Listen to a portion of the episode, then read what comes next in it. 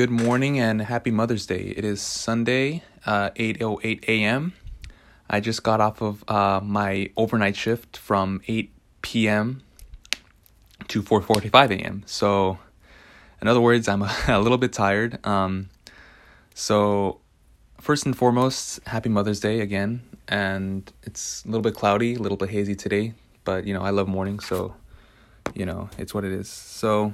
I did mention that I was going to be doing a vlog rather than a podcast, but since I've been promoted to supervisor these past three weeks, it's it's I'm a bit limited of time really. Um, I have to go back to work again at 10 a.m. to 2:30 today. So I mean, if anything, it's just a four and a half hour shift. So you know, I'm a little bit tired, is what I'm trying to get across. Um, and I really wish I had the time to do a vlog to edit. I mean, yeah, vlog to edit and stuff like that. But you know, I'm a bit limited on time. Um, I'm doing this project at 8:08 a.m. But you know, um, I'm still confident that I can get a podcast through. It may not be as interesting as a vlog, but you know, oh well. Um, I should have done this sooner, but yeah, again, uh, every I save things to the last minute. But you know, with that being said, um, let's do this podcast. So, um, my podcast will be regarding my encyclopedia entry uh, project uh, from earlier this semester. It's pretty much a question that I've always wanted to know by myself before even doing the encyclopedia project. And it started with the question of, uh, you know, the most popular car brand in the United States. Um, there's this statistic here that I'll be using. Um, I'll be using the statistic, uh, two books um, one titled The United States of Toyota by Peter DeLorenzo, and the other book, How Toyota Became Number One by David Magee, both scholarly books. Um, I will include those in my vlog summary.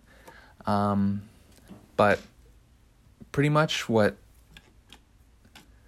uh, Peter Lorenzo, DeLorenzo says in the book is um, that today is a statistic back in 2017 regarding the most popular car brand in California. And it pretty much stated that 28% of all new vehicles sold in California alone are Toyotas. Now you might be thinking, oh, it's not that big of a number. It's not that, uh, you know, overshadowing of a number. But consider this: there is 31 car brands on the market today that you could choose from, and for Toyota to have an impressive number of 20% in California alone is a big statistic. I mean, there's more than, I believe, 35 million people, if not more, in California. So, in other words, it's a very popular car brand. I mean, every time I go out to the freeway, um, I always see at least, oh, half the cars are Toyotas. Honda's another story, but, you know, regardless, we're doing Toyota. Um, over the years, my family has bought nothing but Toyotas. I mean, right now on the driveway, uh, there's three Toyotas in our driveway. Um, my Toyota Camry, my to, uh, our Toyota Highlander, and my aunt's new recently new Toyota. I mean, not Toyota, a Lexus uh, RX crafted line, 2015.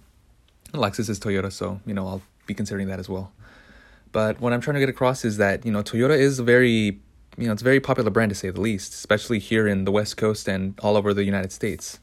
I mean, I don't know that any really any other family members of mine and friends that have you know uh, cars that are outside of the Japanese uh, market, like Ford or General Motors and Chrysler. In fact, when I talked to my uh, relatives today that lived in my house with me about a day ago, um, I really much asked their opinions on Ford and General Motors and Chrysler and their experiences with them.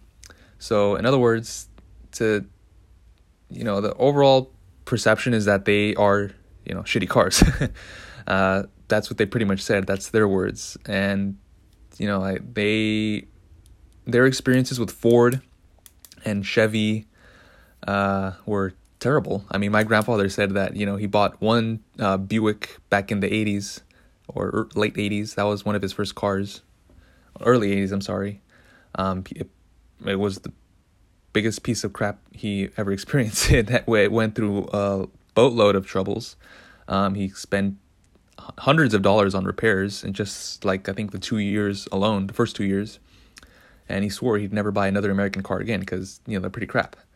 And so soon after, I mean, that kind of reputation took over the entire family, and you know, I see no one else in my family driving anything outside of Toyotas.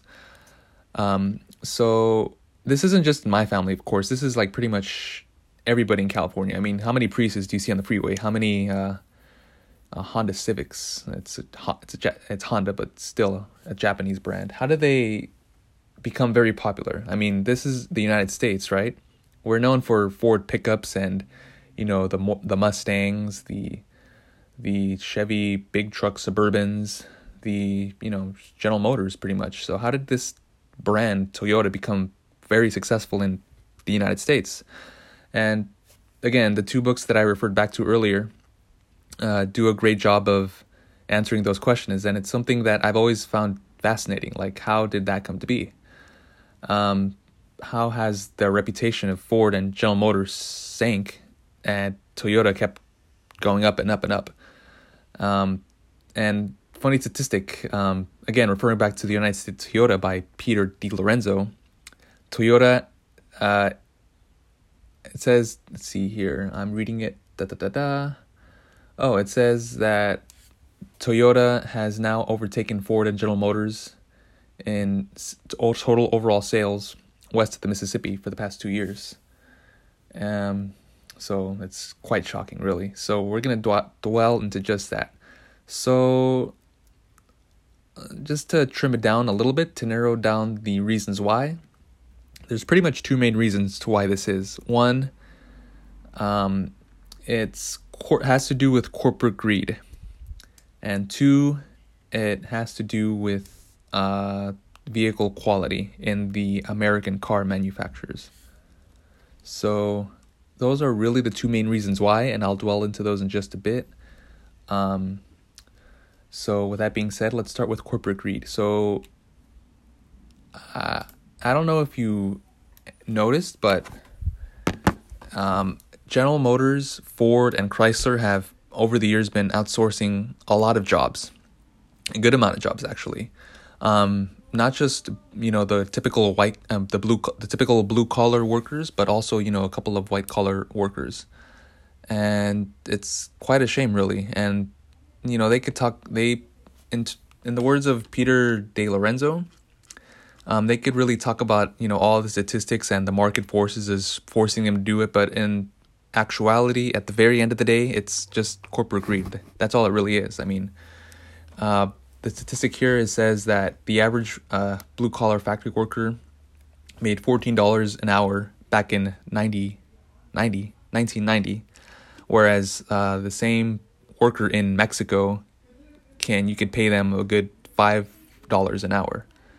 Now that may not seem like a big uh, uh, jump, but consider that it's does really add up when you consider that you have to hire hundreds and hundreds of these blue factory workers to manufacture your vehicles. And so overall, in the long run, it does save a lot of money, but of course, it can damage your reputation because one, you're having to let go of all these blue collar factory workers who have been loyal to the company, and of course, their reputation gets tarnished. You know, they're not no longer seen as you know America's car to buy when you keep outsourcing all these jobs to third world countries, not just in Mexico, but pretty much everywhere in the everywhere in the world. Um, Lorenzo goes on to say that it's countries in Russia, not Russia. I'm sorry. What did it say there? I'm a bit tired, so you have to forgive me. China, of course, Mexico, Brazil, and various other Latin American countries, and Australia. Interesting enough. So, in other words, I mean, these companies have outsourced all their jobs to these countries uh, without with little to no regard for their workers here in the United States. You know, the ones that have been loyal to them, the ones that have been buying that have been buying their products because, you know, they generally have been good to them throughout the 50s and 60s and 70s when those workers' parents worked for the same companies because, you know, it's a reputation really because um, you know, you work for these uh, mega corporations and they were getting paid quite well back in the day. And so, you know, a good company that treats its employees good um, will, of course, uh, get those uh, salaries, I guess you could say, um, back to them because, of course, the workers are happy, they're content with the company, they love the company that they work for, and of course, they're going to buy their products to keep continuing uh, their line of work. But uh, this really happened during the early 80s.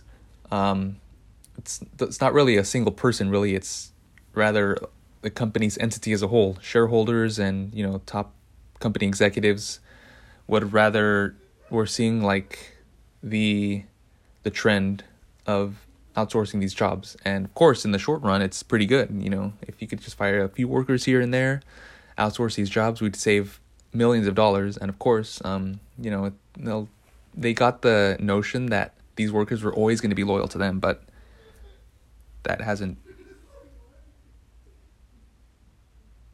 turned out to be the case. So, that being said, that goes back to the second reason and that has to do with a that has to do with really the quality decline of these vehicles. So not only did these mega corporations outsource many of their workers and their jobs, but they outsourced, I guess you could say, well not really outsourced, but they also saw another way to cut corners, cut costs really, and that's just cut the quality of their vehicles. Um, if you were to compare a 1958 Chevy Impala to today's Chevy Impala, there's actually a world of difference in the quality. Um, my father, who is a big collector of classic cars, noted that you know back in the day, Chevy, General Motors, and Ford well, were pretty much you know really good quality cars. You know they were built solid steel, solid metal. They wouldn't really they wouldn't really rattle, and they would actually be very reliable. It's funny because he's actually never had any problems with the 50. I think no, it's a 62 Chevy Impala that he has today. Um, but he said he would never buy a brand new Chevy Impala because he's a mechanic and he always gets customers uh, complaining about the just the amount of workload you have to do on these cars to maintain them. And so, pretty much what these executives did was they cut corners in order to, you know, because of course, again, in the short run, it's pretty good. You're saving money and you're not going to have to worry, you know, too much. It's all short term. They never really saw long term. So, in short, they pretty much cut corners. They cut the quality of these cars, and you know this was seen back in 2011 um, when General Motors was being sued by Cong or 2000. Let me see here, 2000, 2012, when General Motors was you know being sued for having faulty ignition ignition switches where of course, 44 people died of their ignition switches, you know, just shutting off during mid run, which of course killed, you know, they had blood on their hands pretty much. And this was just, again, another result of corporate greed, cutting corners, cutting costs in order to save money in the short term, in the short term, not really thinking too much in the long term. And pretty much that was these companies' biggest mistakes. They their short-sightedness ultimately killed them. And it started really mid 80s, early 90s. Of course, when you cut jobs, you cut quality, you know, what's there left to buy? What's there left to, you know, sell uh, customers on? Um, and it happened again, of course, recently back in uh, December, November of 2018, where Mary Barra, the CEO of General Motors, announced that they were going to cut 15,000 blue collar worker jobs. And of course, this was in the Rust Belt where, you know, many of these uh, car companies left those areas and outsourced many of their jobs. And, you know, brought the stigma that, you know, these car companies aren't loyal to their own people here in the United States. So why the hell should we continue to support this company that doesn't support us, you know? I mean, the CEO, Mary Barr herself, she made 22 million four hundred thousand two hundred eighty two dollars in the twenty eighteen fiscal year. That is troubling.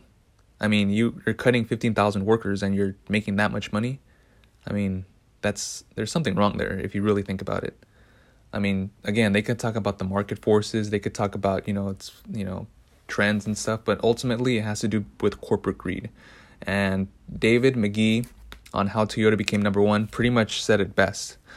Um, he pretty much said that you know Toyota didn't have to do too much. You know, these car companies like Ford, General Motors, and Chrysler were shooting themselves in the foot left and right with every stupid, short sighted mistake they made to the point where, you know, Toyota pretty much said, oh, okay, you're doing this wrong. We are going to bring, we're going to hire American workers. We're going to bring more jobs to the rural counties like Kentucky, Indiana, uh, Michigan, Alabama. They pretty much brought with them not only a reputation of good quality cars, but they brought with them jobs. They because they wanted to establish a good base here in the United States because there's he pretty much said that there's the and I, I couldn't say it best myself. Um, Toyota saw the mistakes that these companies were making, and they decided to build upon their mistakes, fix their mistakes because they knew the American uh, auto market was so big. So if they could just grab onto their base, they could make a ton of money. And that's exactly what they did. They didn't really have to do too much. And that's the ironic part. I mean, you don't really hear too much of that happening. You you would think that Toyota had to like, you know, work extremely extremely extremely hard to earn, you know, American uh, customers, but in actuality, they didn't really have to do too much. They just pretty much went back to their principles of their founder, um, Ishiguro Toyota, a Japanese man who pretty much uh, had wanted his car company to have two beliefs. One, to make nothing but the best quality vehicles, and to treat its customers right, its uh, uh people right. And over the years, they have you know built upon those uh, philosophies of his, and look where they are today. and it's funny because those two philosophies is something that these American car companies didn't live up to ultimately they didn't live up to those standards and you know that's something that they still do today. I mean according to going back to peter de peter de lorenzo in the united states of toyota toyota now has more factories car car factories in the united states than ford and chrysler combined. There's something really wrong with that. I mean it's funny because he pretty much says that now you know, Ford and General Motors are selling more cars overseas than they are in the United States, whereas Toyota sells more cars here in North America than they do within, you know, Asia and Japan. Japan. That's so that's like the world's upside down on that one. That's like super weird. So, you know, that's funny seeing how things have turned out for these American fact uh, American auto manufacturers. And, you know, it's not really it's entirely their fault, really. They pretty much shot themselves in the foot, like I said earlier, with vehicle quality decline, with, you know, cutting corners, which is what eventually it all comes down to. It comes comes down to one, like I said earlier, corporate greed, and two, vehicle quality decline, which again is a fraction of the corporate greed. And reading these uh, uh, scholarly books, it pretty much said the same thing. It's pretty much has to come back with corporate greed short-sightedness, not thinking too much in the long term of how to like keep your loyal customer base loyal. And it's gotten to the point where now Ford and General Motors have pretty much cut their uh, sedan lineups. So by 2021, Ford and General Motors will no longer sell sedans. Why? Because they've been overtaken by Toyota and Honda, two very loyal brands that have established themselves here in the United States as, you know, patriotic something that Ford and General Motors did very successfully back in their peak of during the 50s and 60s. So, you know, what can you do? Um, and that's really what it all comes down to. So, in the future, I'm pretty sure Ford and General Motors are going to be more crippled than they are today, uh, thanks in part, large part, to their stupid, short sighted mistakes and their management. So, you know, it is what it is. That's the good thing about capitalism the customers decide. And you know these american car manufacturers made their decisions easy for them. You know don't buy our car brands because we're not loyal to you and we're going to outsource your jobs no matter how good we do. So you know what can you do? And that'll just keep happening. I myself will probably buy a lexus you know down the line when i can afford it. So there you have it. That's pretty much my final project my vlog. I hope you enjoyed it and got some useful information out of it. Um, it's something that has it's really it's it's a lot of Asian culture into it because it's a really big company now. Um, and there you go. I'd like to thank you again for listening to my vlog. Hope it was useful. Hopefully, it was insightful into how Toyota became number one. And um, I'm about to go back again at work at 10 a.m. So, you know, wish me luck. It's very tiring, but it's very fun. And uh, thank you again, and have a good morning. Happy Mother's Day.